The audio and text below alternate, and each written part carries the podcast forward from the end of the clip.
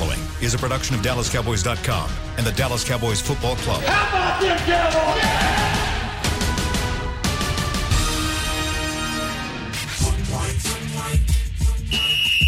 Let's go, baby. Are you ready for a break? Uh, yes, Are you ready for a break? absolutely. Ready for a break?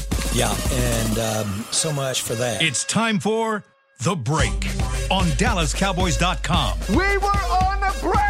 With Nick Eatman, David Helman, Ambar Garcia, and Derek Eagleton. It is Wednesday, February 10th, 2021, season 16, episode number 97. Welcome to the latest edition of The Break. I'm live from the SWBC Mortgage Studios at the Star, and we are presented by Geico.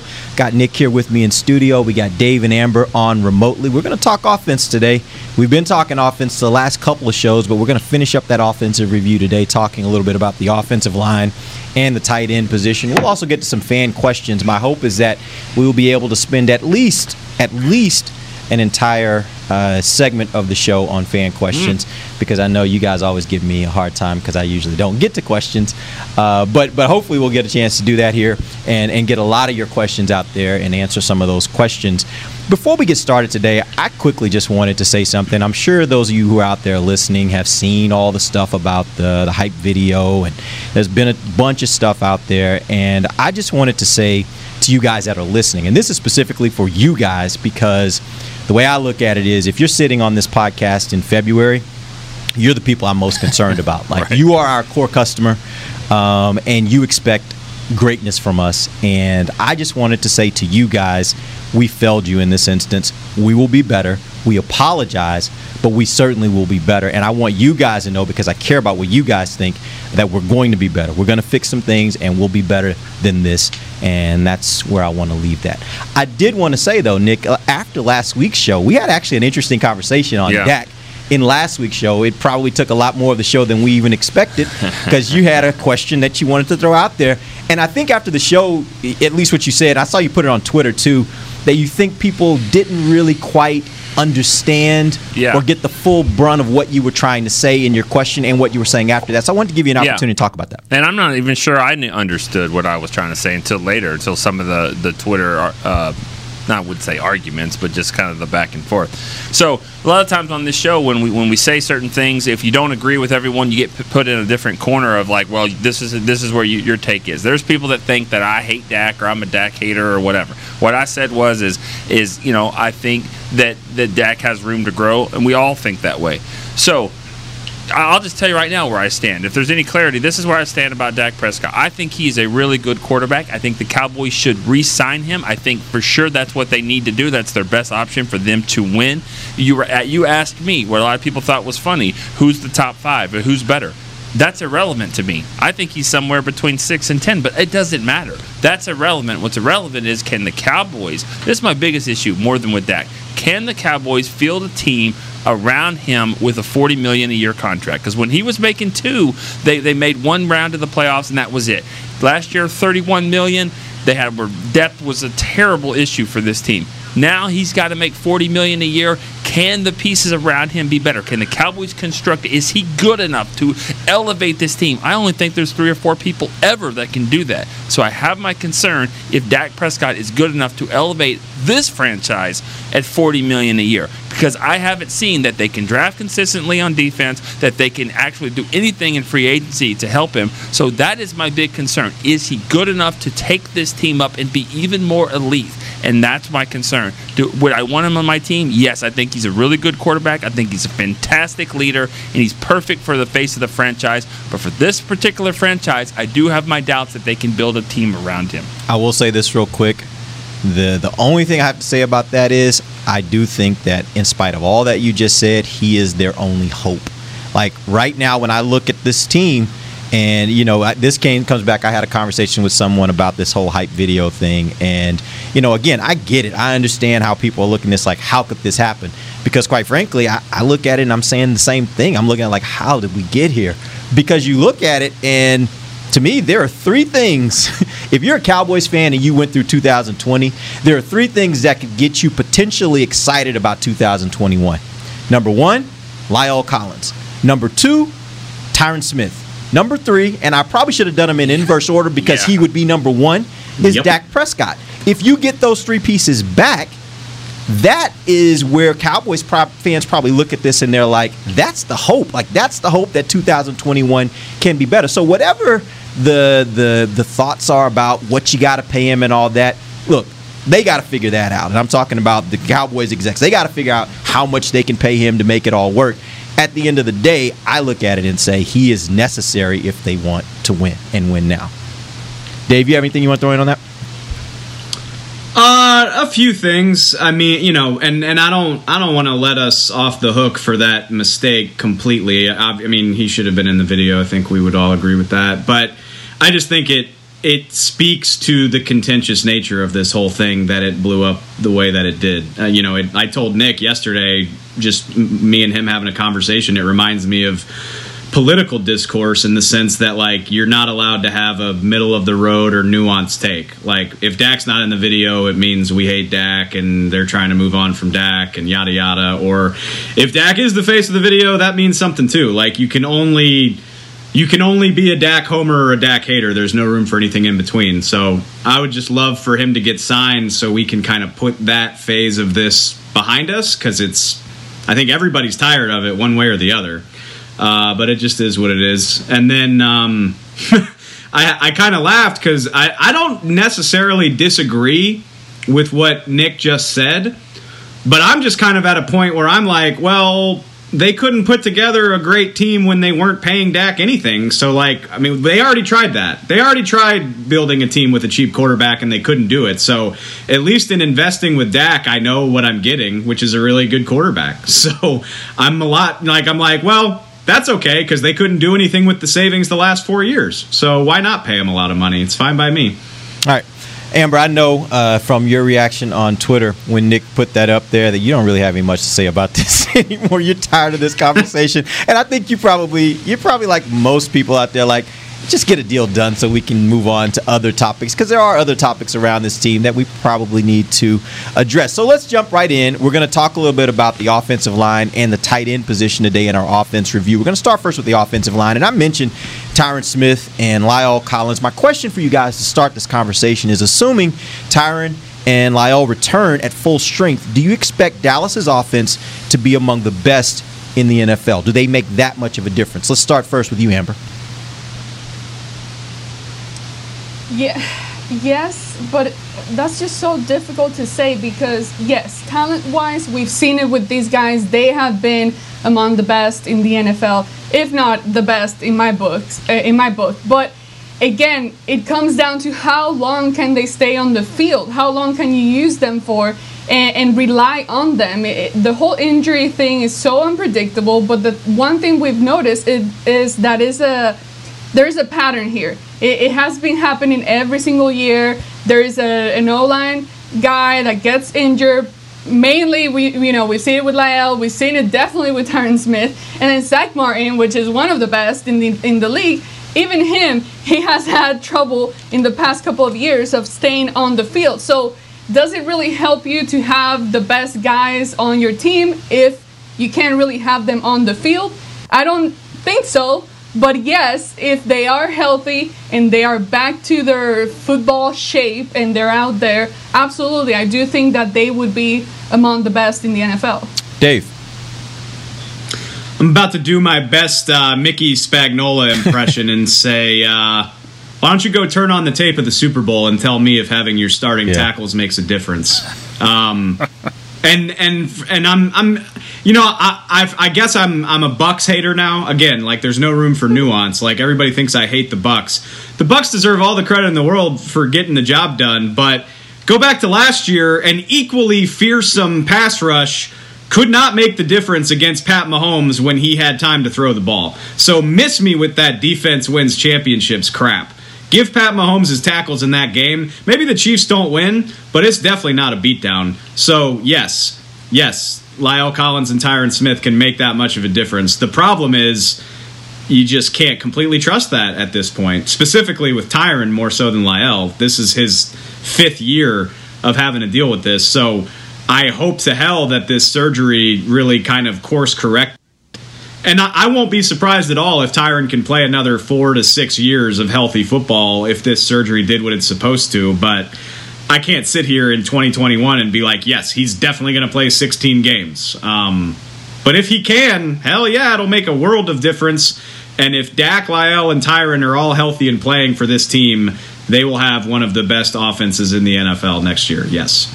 Nick. Yeah, of course. Without a doubt, I think they will. Uh, I think the continuity of Kellen Moore uh, and, and Dak and and then and that offensive line. I mean, I think that when you when you start to see, you know, Dak started to had to he had to figure out how to win games without having you know the, the Tyron Smith all the time, or, or, or, even La'el, and had to play some of the games last year. It was tough, you know, with Terence Steele, Brandon Knight, and all that stuff. So you get those guys back, and I think that you know Dax had to learn and to, to play that way and to be better.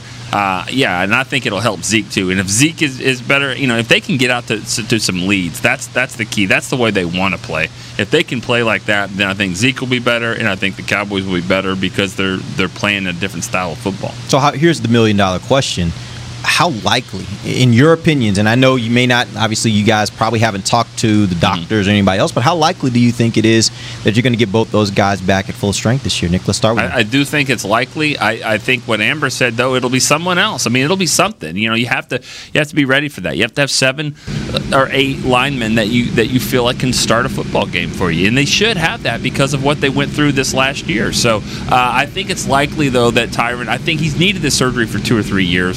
So on you know it's just like I, I wrote this week glass half you know glass half empty or half full. Half full says wow he'll be back because he had surgery and he's healthy. Glass glass half empty says well he had surgery. You know like yeah. he's got to come back from that. So I, I think he will. Okay. Dave um, I mean, I would I would never bet against Tyron Smith. He's one of the toughest guys I've ever been around. Um, I have a I have a pretty good relationship with him, and have just I know him well enough to know would not bet against that dude. Especially, like I said, if this is a surgery that kind of corrects these lingering issues that he's had. At the same time, it's your job as a football team to protect yourself from these things. Um, so I'm I'm optimistic and confident that both of them will be back, but you just can't completely trust to that. Does that mean they need to draft a tackle in the top 10? Not necessarily, but they need to invest significant capital in backing that up. Um, probably a draft pick because a free agent would be very expensive.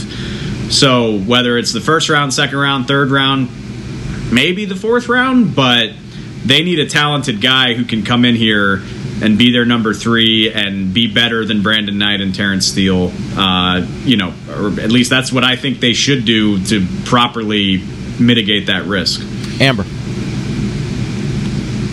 Well, I mean, the ho- obviously, I hope they can, but the thing is, uh, every year, I feel like every year we go into the off season and then get to starting training camp thinking and expecting that, oh, this is the year we're gonna have the alignment back and put together, and it just doesn't really happen.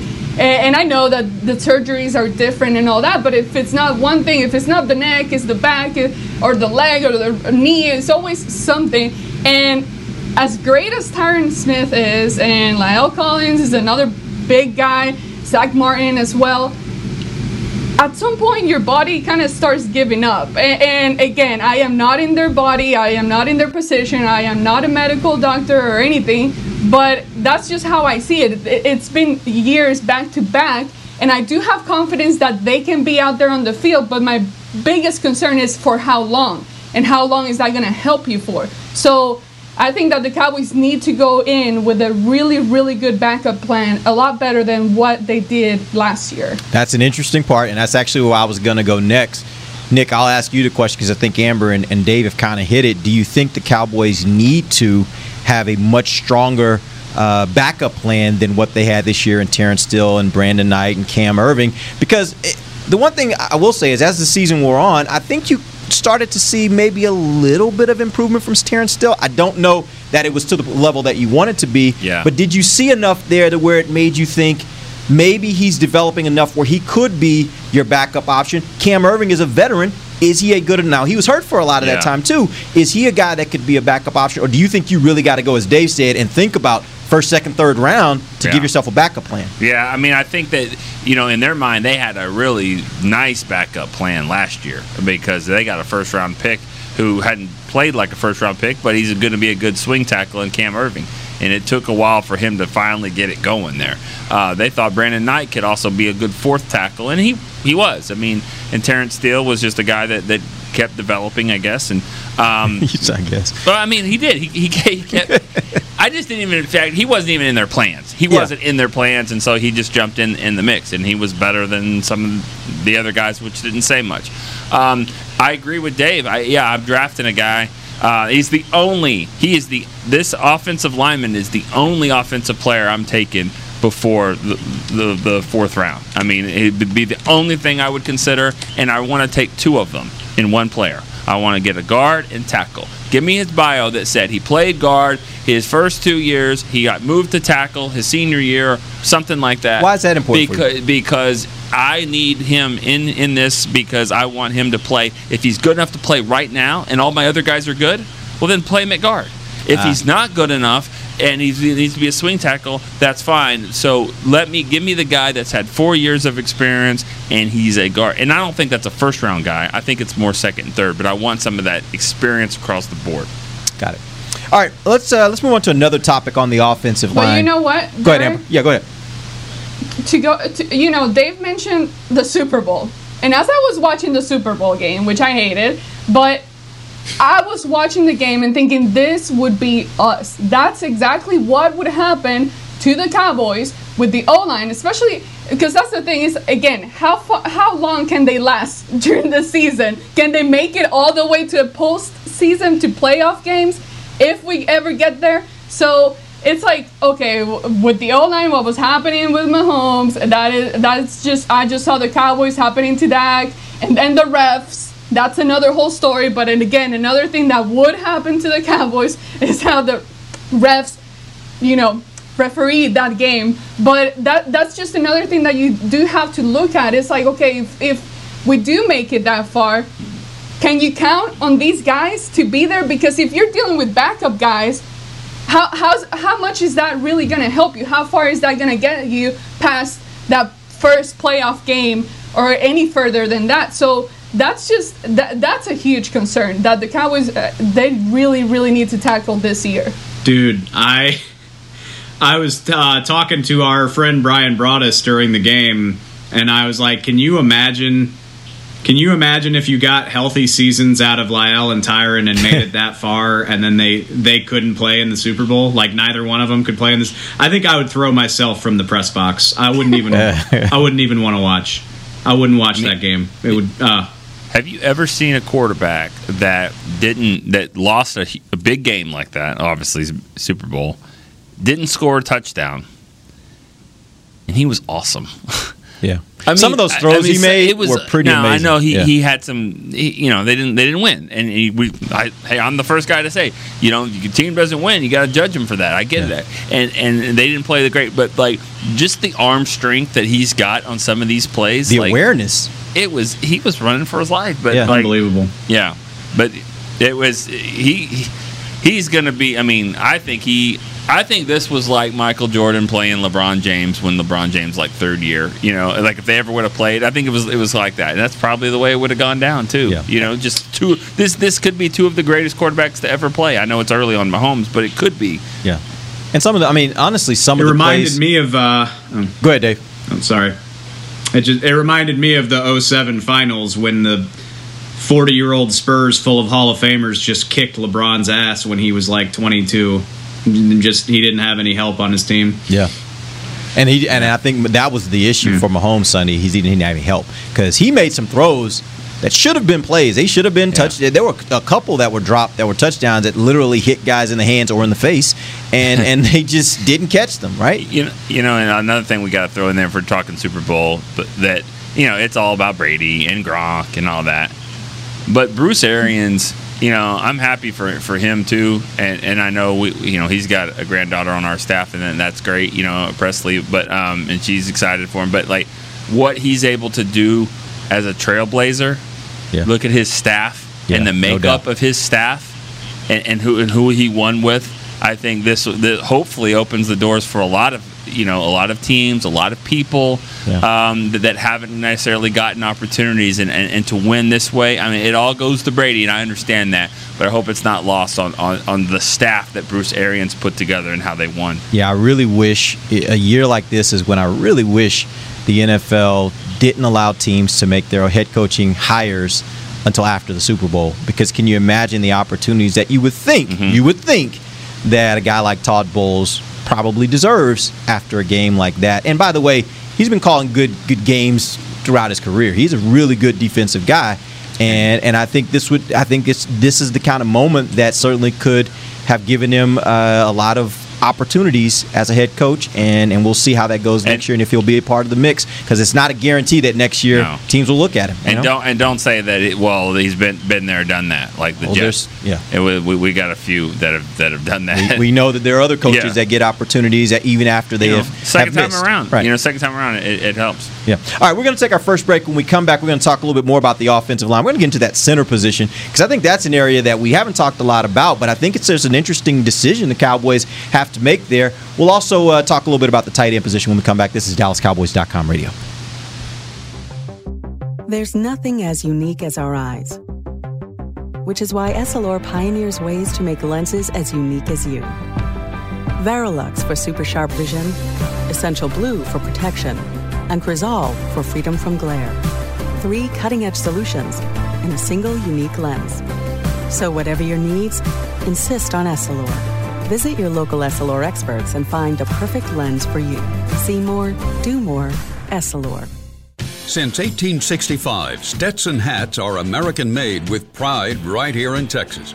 And Stetson is proud to be on the field with America's team. Want to show your Texas and team pride too? You can.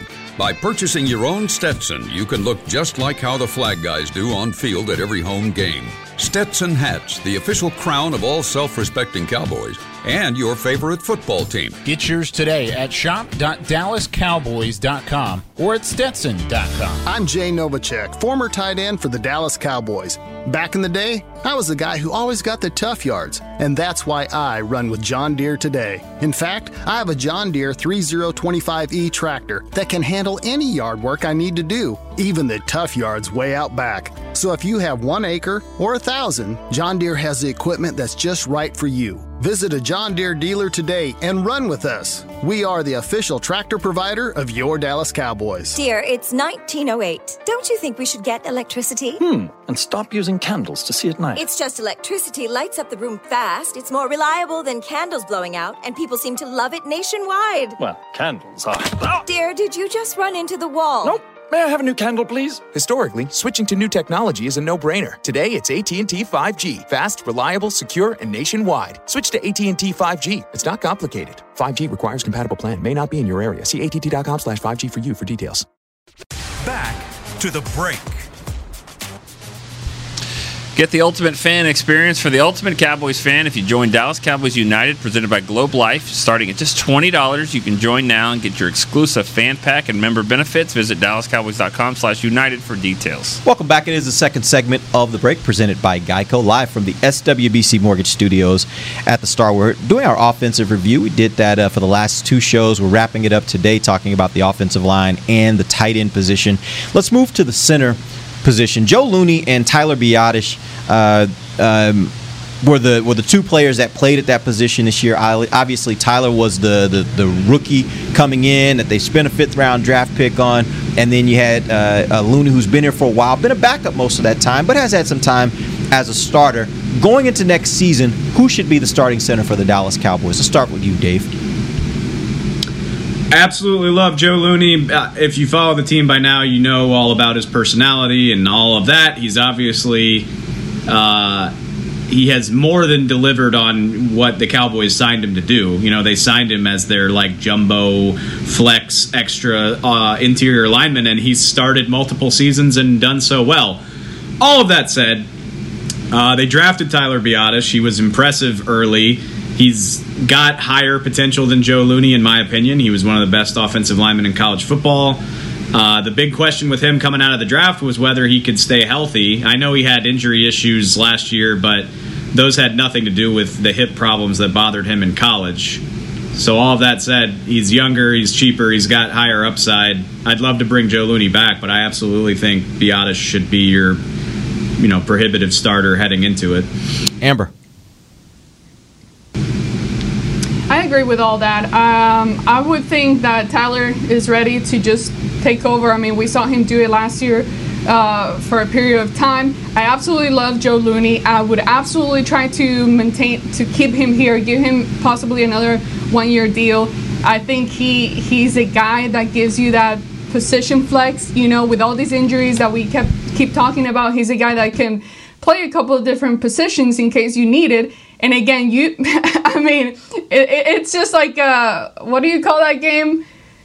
I can't think of the name, but basically, you you know you know that at one point or another you're gonna need all your guys, and you're gonna see all these guys on the field. So you're gonna see Joe Looney if he stays here at one point or another, and he has all the experience needed. So I absolutely trust him, and I do hope that the Cowboys are able to to get a good deal from him for another year. Nick, I think I think they bring Looney back, but yeah, I think the the. Uh, idea would be to try to see if you know Biadasz can could win the job, and you know we'll see if the draft brings anybody else that, that that's got that you know position flex, or maybe you know maybe Connor McGovern. You know this this has been talked about Connor McGovern, even Connor Williams to do some some center uh, you know situation. So, uh, but I, I think Biadasz, you know, a, a, year he needs a year in the weight room and really of you know get, get get stronger, get better. Uh, but I think you know his arrow was pointed up. I was a little surprised though that he didn't get the job back or didn't get the job uh, at the end of the year. Mm-hmm. Yeah. So Yeah, uh. I kind of thought he might, but Did you read anything into that? That maybe they thought that Looney is still a better player, and they felt I- like yeah. the offensive line line needed the better player. yeah, I, I thought I thought it was going to the to the course of like we really want to play Biadasz here. And so when Looney gets hurt and he comes back, it's going to still be Biadasz. And then Biadasz got hurt. Mm-hmm. And I thought when they both got healthy again, it would be, but it didn't. So maybe you know if that's wh- if that's the way it was then, then I do agree with both of them that they, you know, you re-sign Joe and just see see what happens. Dave, did you read something into that? I don't know if I read. I mean, I guess I mean if you're going to read something into it, it's that the coaches didn't think Tyler was as good as we did because, yeah, I I haven't thought about it in a while, but I remember thinking it was weird because like, you- like they sucked. I know that they were technically in the playoff race, but like play your younger players and let them get the experience. Uh, I did I did think that was weird, but I I don't make too too much of it. Like if if Joe Looney doesn't re-sign, I don't think that they're going to be in a panic about not having a starting caliber center. You know what I mean? Yeah, Amber. The way I saw it, the way I saw it was that around that time was when the Cowboys were finally able to start seeing some consistency on the O line. And it was around that point where we talked about it. I mean, you want to try to keep your five guys and just keep them together because it does get tricky when you have so many moving pieces. And I feel like that was around the time where they were starting to kind of click a little bit, just starting to play a little bit better than what we had seen. So maybe they just wanted to keep the same pieces uh, as soon as they started seeing some improvement. But I don't think it was necessarily anything against Biadasz. That, but that's just how I saw it. Yeah, I kind of agree with you, Amber. I kind of think it was a a thing that was more about the circumstances than it was about either one of the players. Because I think, to be honest with you, I think there wasn't an appreciable difference, in my opinion, between the way the two guys played.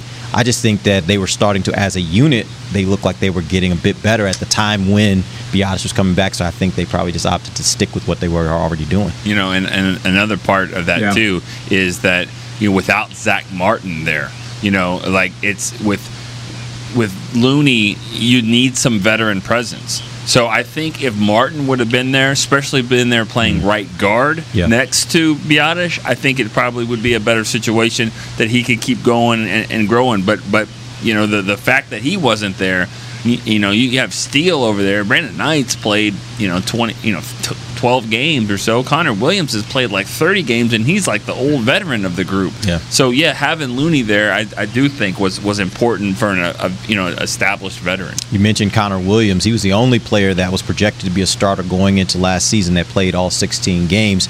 How would you assess his play from last year? Nick, let's start with you. Um, you know, he was his, the most consistent player on the team. I think he played the most On the team? I, uh, I'm sorry. Let me finish. Sorry. Oh, okay, sorry. He was out Kind of took there. me by surprise there, but go ahead. Well, he was out there the most. Okay, his, gotcha, his, gotcha. his availability was the most. He Got played got it, yes. 99.9% of the snaps Right. more than any player on the team. Um, but he was he was you know he's up and down. I mean he's you want to get a little better there. At times you feel like he's not strong enough. Sometimes it feels like he's out of position.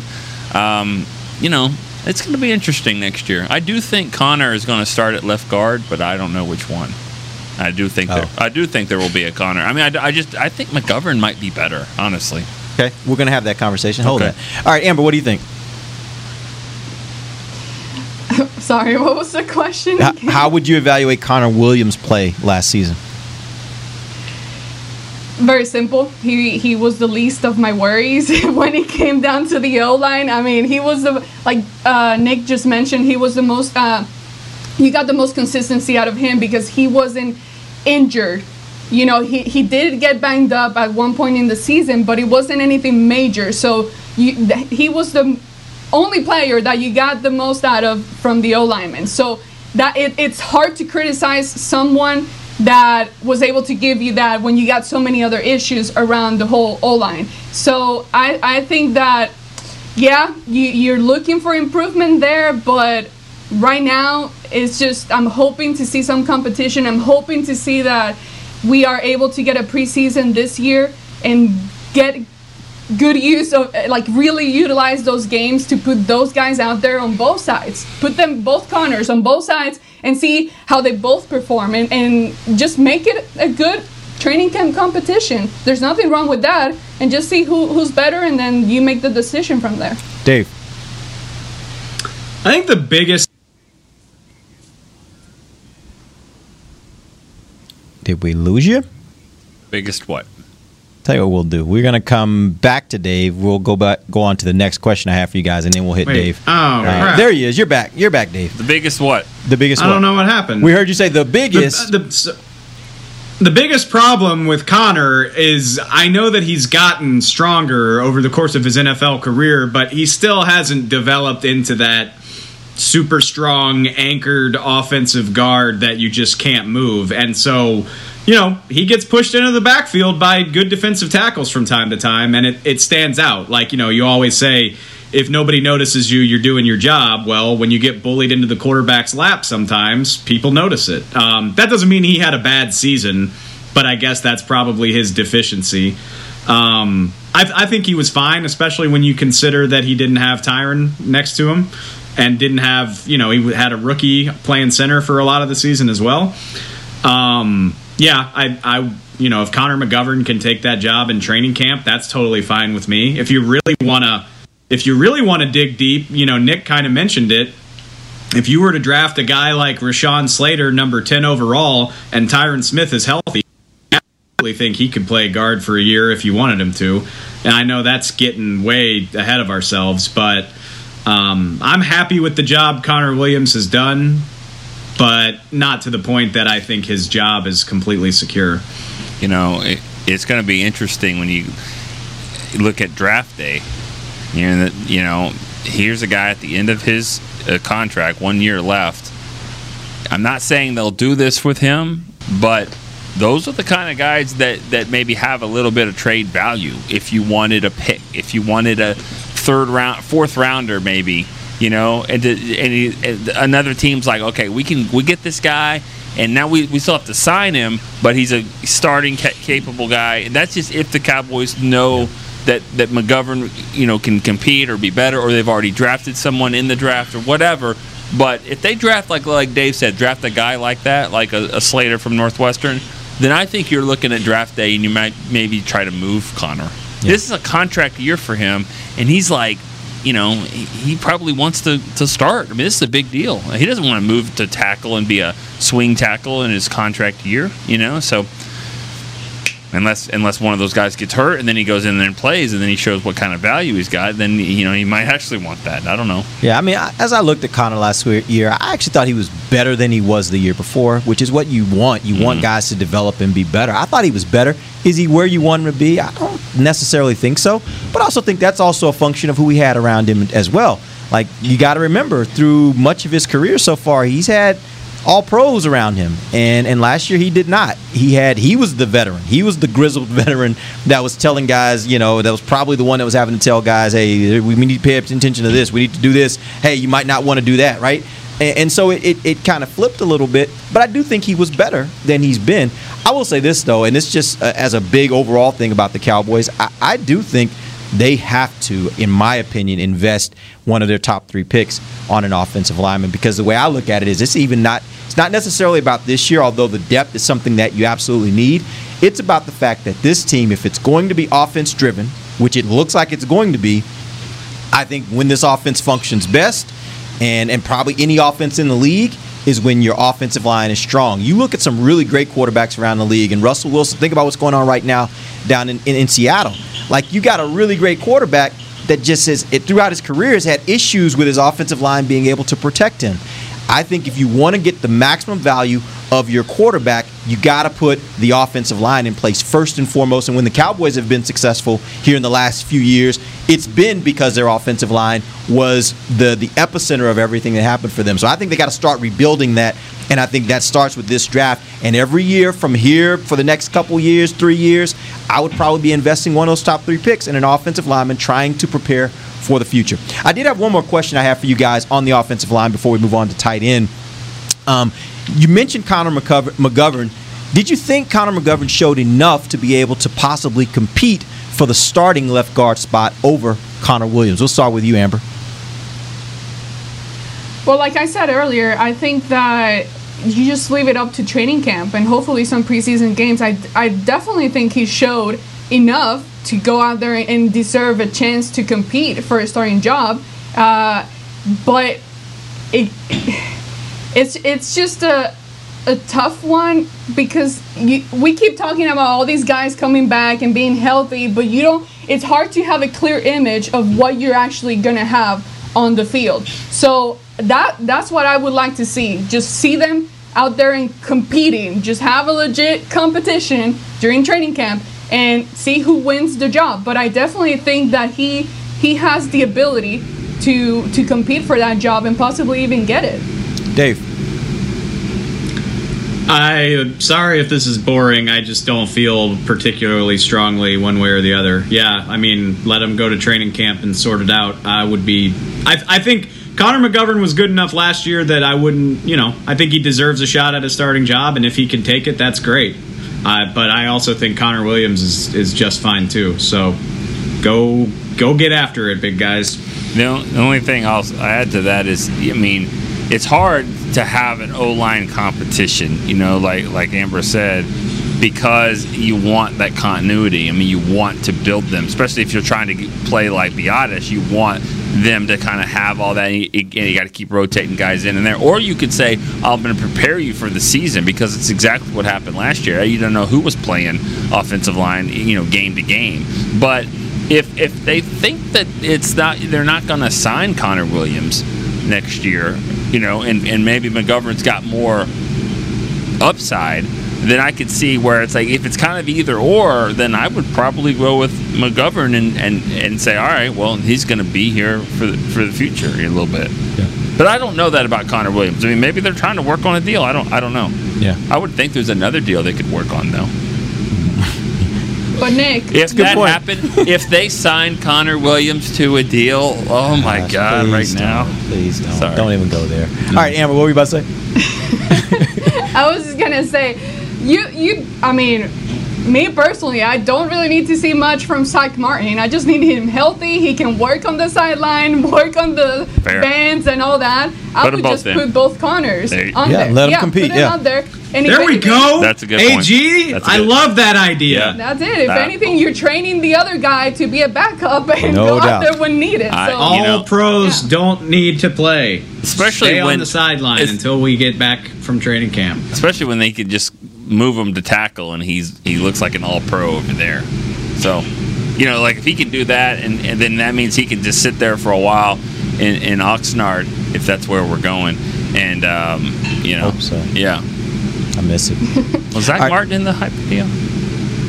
Jeez. Uh, we're going to go to break. we're going to have our final break here. And I'm going to, Nick might not come back. We'll see how that goes. We'll take our final break. We'll come back. We'll talk a little bit about the tight end position. I'm sorry, no. Yeah, we'll talk about the tight end position. And then we'll get to some questions that when we come right back. This is DallasCowboys.com radio. We're back with a tasty treat that's sweeping airwaves and taste buds. It's new Dr. Pepper and Cream Soda. Let's take a listen. Dr. Pepper and cream soda's here.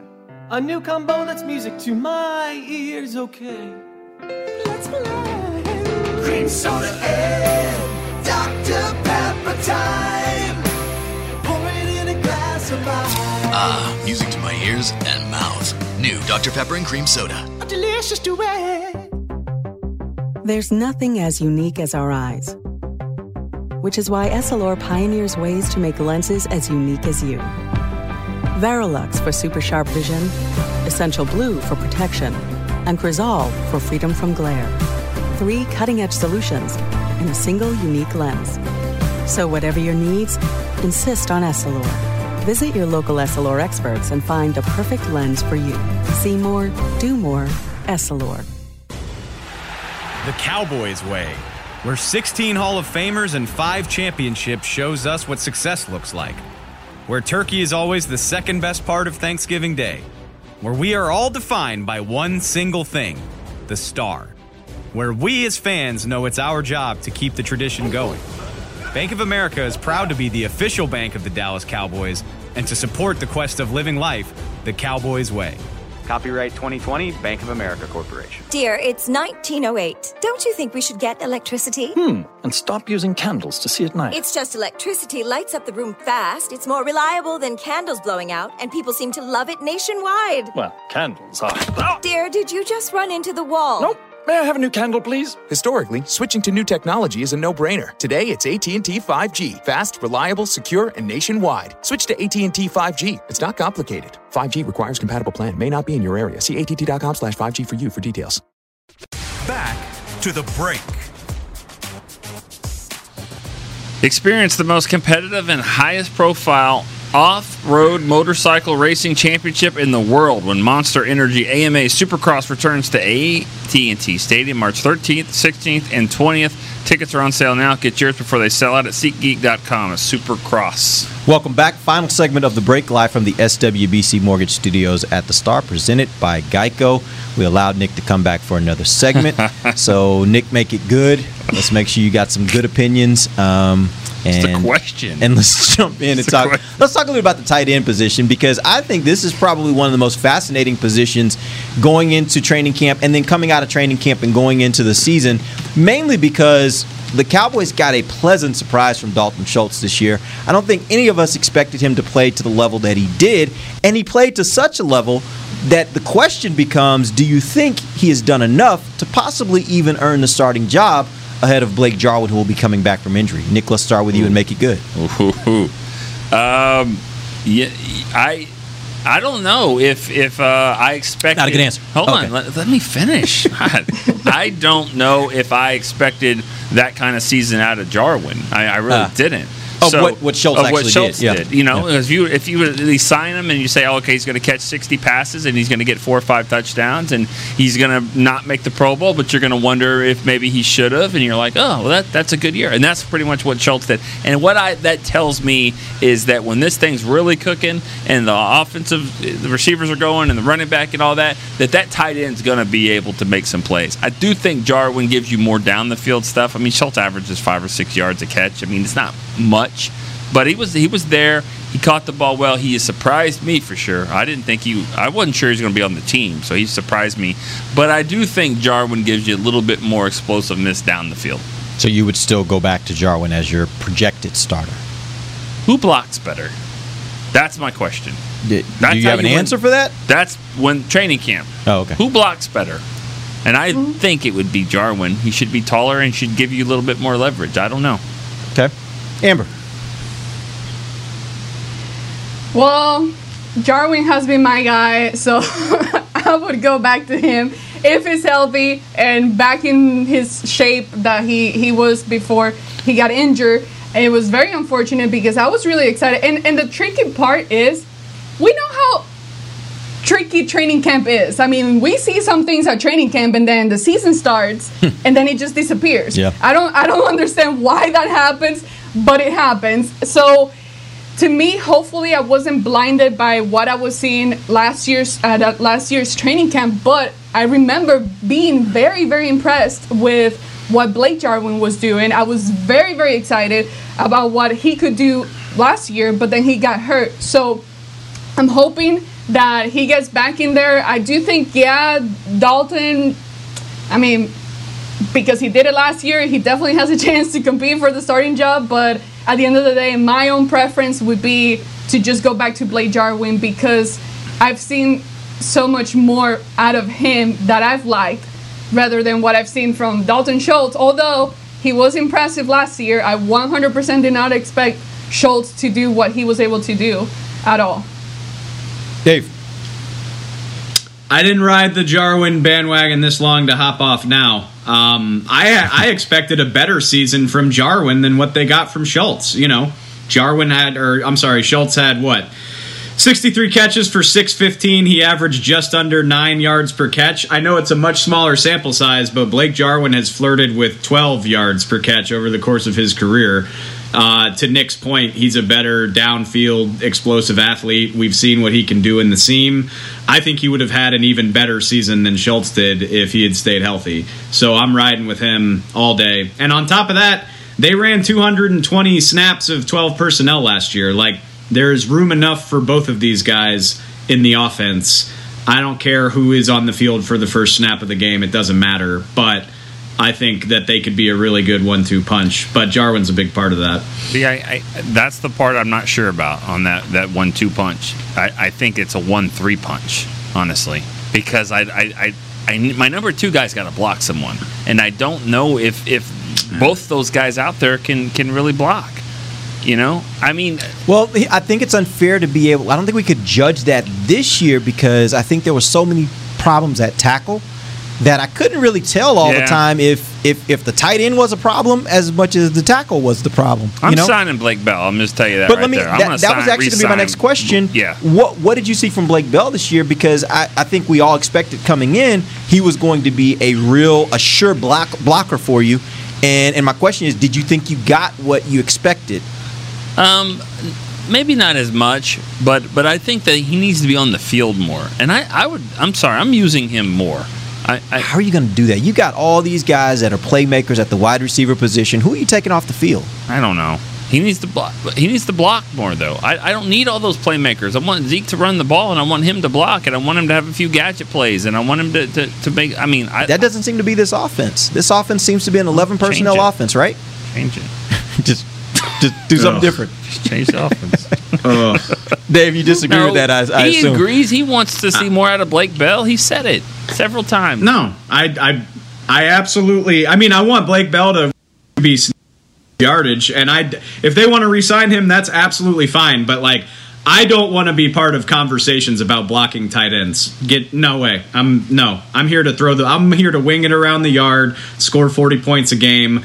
I want two tight ends to have 50 catches and five touchdowns each. I want 11 personnel, like. 75% of the time Kind of like, nickel y'all defense. can talk about yeah. that No, I'm with you on that. I actually Yeah, agree with you on that, Dave. I'm, yeah. Oh no. Why? Because the pass interference penalties call in the end zone that puts you on the one. Winging it around the yard, it sounds really good, but with, sometimes there's nut cutting time, and you've got to push someone back at the one yard line. Yeah, but- and these tight ends and this offensive line doesn't do it. So just give me the ability to do a little bit of both. I get it. That's not the bread and butter of what they do, but at times. Don't tell me they can block because it's a TE on their name. That doesn't mean that they're tough and they can block.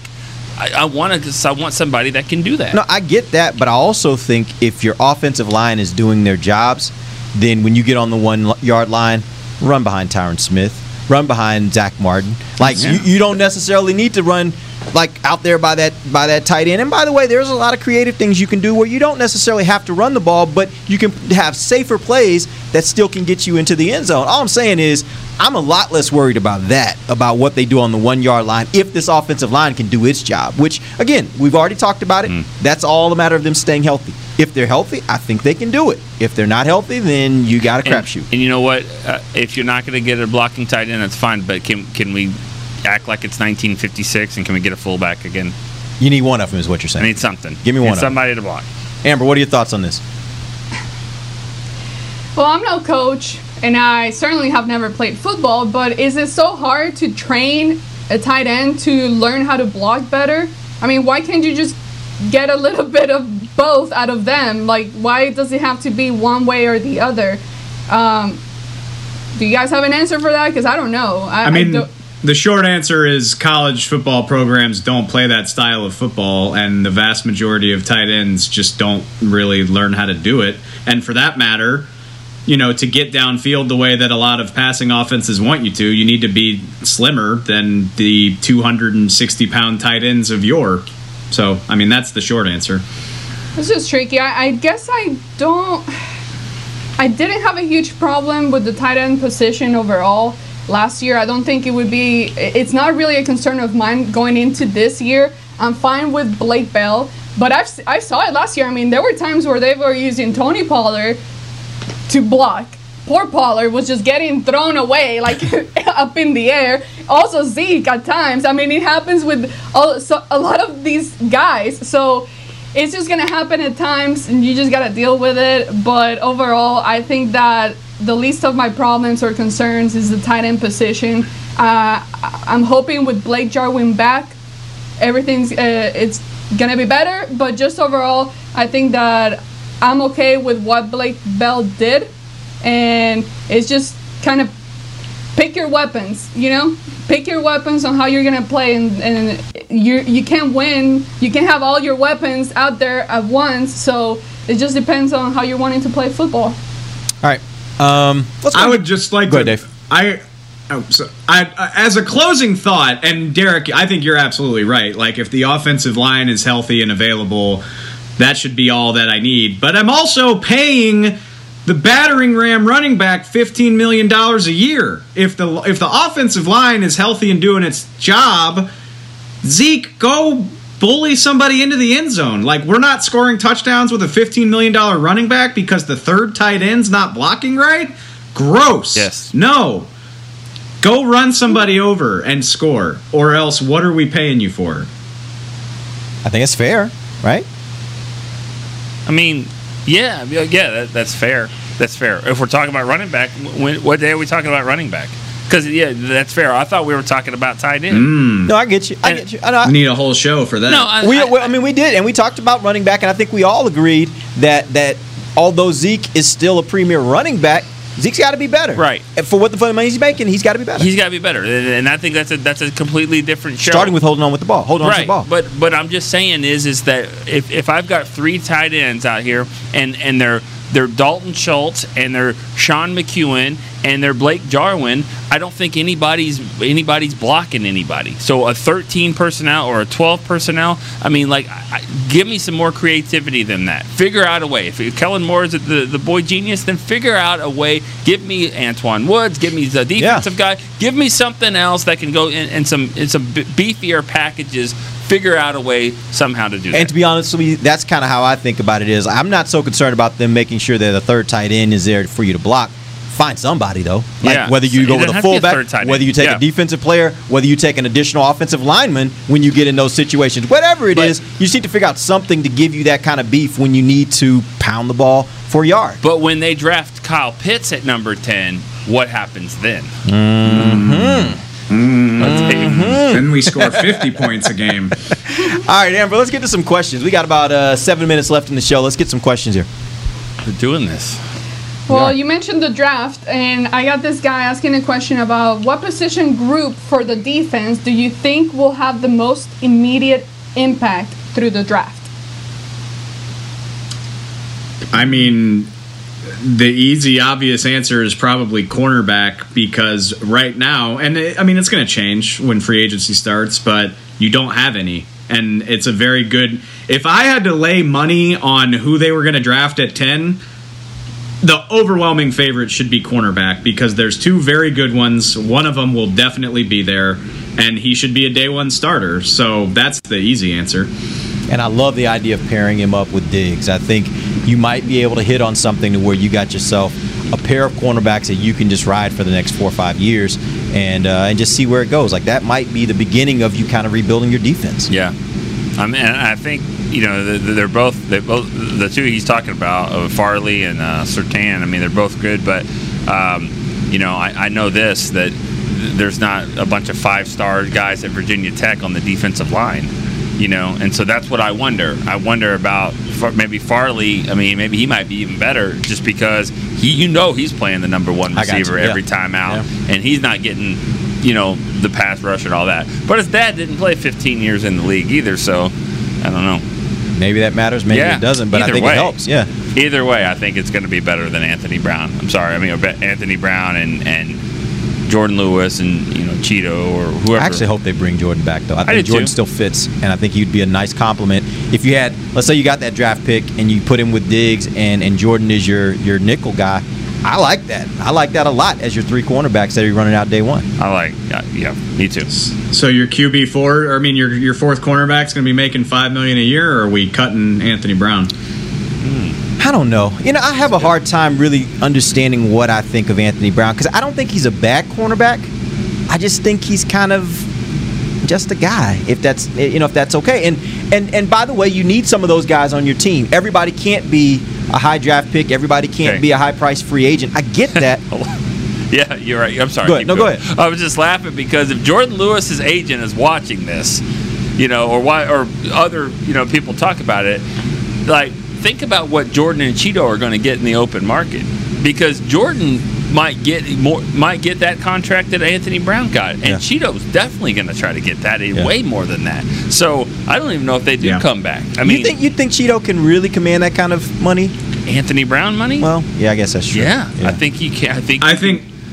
I think he's going to get kind Cheeto of will get it- ridiculous money. You I think, do. I think you're going to Yeah. kind of laugh at like ten They paid him that year. much? Yeah, I think he's going to get some money. What makes you think that? Just because it's I so hard to mean- find cornerbacks? Yeah, and he's made some plays in 25 mile an hour running and all that kind of stuff. I think it'll all come back, and I, you know, and the, and he's agent's got gonna- the size. Got the, Yep. s sorry, Nick. No, go ahead. He's got the size that people. Co- he's got the size that people covet. He's athletic as hell. He's started many, many games in the NFL, and that's all he needs. Yeah, I agree with Nick. I, and I mean, you know, not. I think we all think the world of Anthony Hitchens. He was a good player here. Anthony Hitchens was a good player, but you, when you saw the deal Kansas City gave him, you were like, "Whoa, Yeah. okay, Kansas City, have fun." And that's. I think something similar might happen with Cheeto. But he was a better player. Not here. a bad player. He was a better player here though than Cheeto has been, right? Mm-hmm. Yeah, but Cheeto plays a more important position. True. I'm not saying he's. I'm not saying he's going to get a Hitchens contract. I think, but I think he will get a. I will not be surprised if he signs a deal that kind of makes you raise your eyebrows. Okay, That's so let me so let me throw this question back to you. If you just ran down all the things of why a team would want to pay Cheeto that money, should the Cowboys be considering maybe they should pay a decent amount of money for him because of all those things you just mentioned? No. No. But Derek, we see this all every year. We see this happen where we see a guy differently, and then they go out in the open market and they get a ton of money, a lot more money than what the Cowboys Yeah. could have offered them. And the thing is, a lot of people think, "Oh, my coach, my staff can make this player better." Right. So when you're looking at videos and these players, you always have as a coach and and recruiting staff. I feel like you always have that mentality that you see the talent and you just have that itch that you think that if they come work with you, you're gonna be able to make that player better. And at times we've seen that happen with a lot of players that have left the Cowboys that they go and shine at other teams. Yeah. So uh, I think that's just one of the things that you have to look at why another team would Yeah. see them more valuable than what the Cowboys see them I as. think I think he needs a fresh start, and I think you know not to steal a line from a former coworker, but you know I think you could argue that he had a foot in the parking lot, anyways. Uh, yeah, I mean he was already kind of thinking about contract, looking that way, and I, you know this is a big year for him. The second contract is a big year for every NFL player, and I, I think he's going to get it. And I think he's going to go, and I I think he probably needs to go to a to another team, and I, he might be really good. Yeah. I don't know if he'll be really good, but I think he'll be serviceable. I'll throw out Damien Wilson as an example. Damien Wilson's been a good player for Kansas City. I don't think he was that with the Cowboys. No. And I don't think the Cowboys, like I, when he signed somewhere else, I don't think the Cowboys are really heartbroken about it. But he's been a good player. He's Yeah. been a better player there than he was Yeah. here. So it happens. It absolutely happens. Scheme. Which I actually I thought about that this morning while I was out on a run um, because somebody go, somebody tweeted me this morning. Thank you, Derek.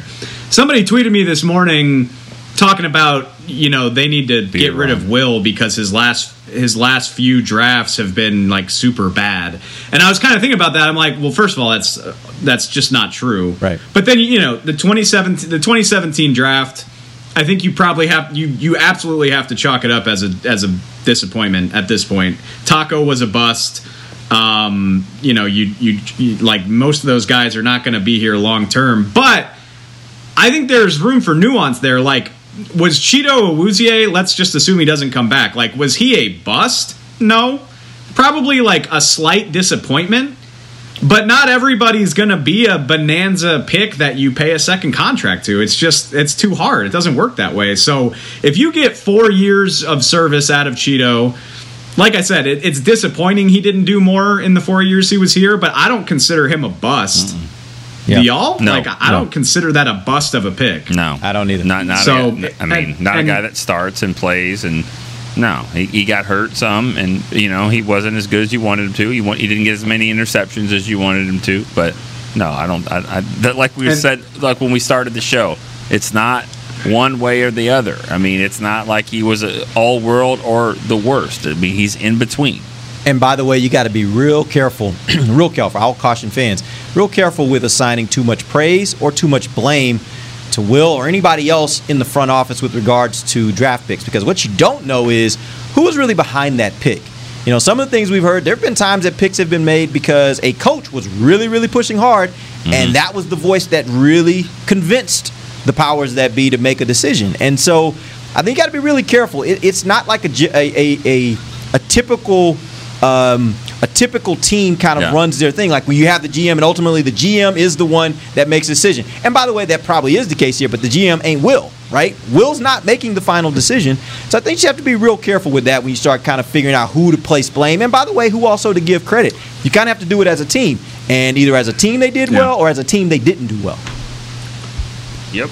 I just think it's, and I know, I know we got to go, but I just, I'm. That's an interesting thing. And Anthony Hitchens and Damien Wilson are great examples. Like, not everybody's going to be a bust of a bad player, and not everybody's going to be a cornerstone that you can pay big money to. Some guys you just draft. Thank you for your service and move on, and we hope the best for you. And like, I don't think the Cowboys are dumb for not re-signing Anthony Hitchens or Damien Wilson. Honestly, like that, I don't think those would have been good free like money allocations. And if Chido Awuzie can get ten million dollars a year on the open market, I don't think it would be smart for the Cowboys to try to match that either. And sometimes you just gotta say thanks for your time, and we'll have the good memories and draft the next guy. Yep.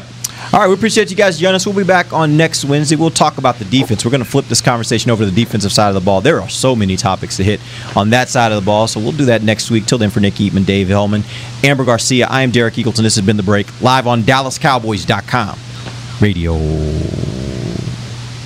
This has been a production of DallasCowboys.com and the Dallas Cowboys Football Club. How about this, Cowboys?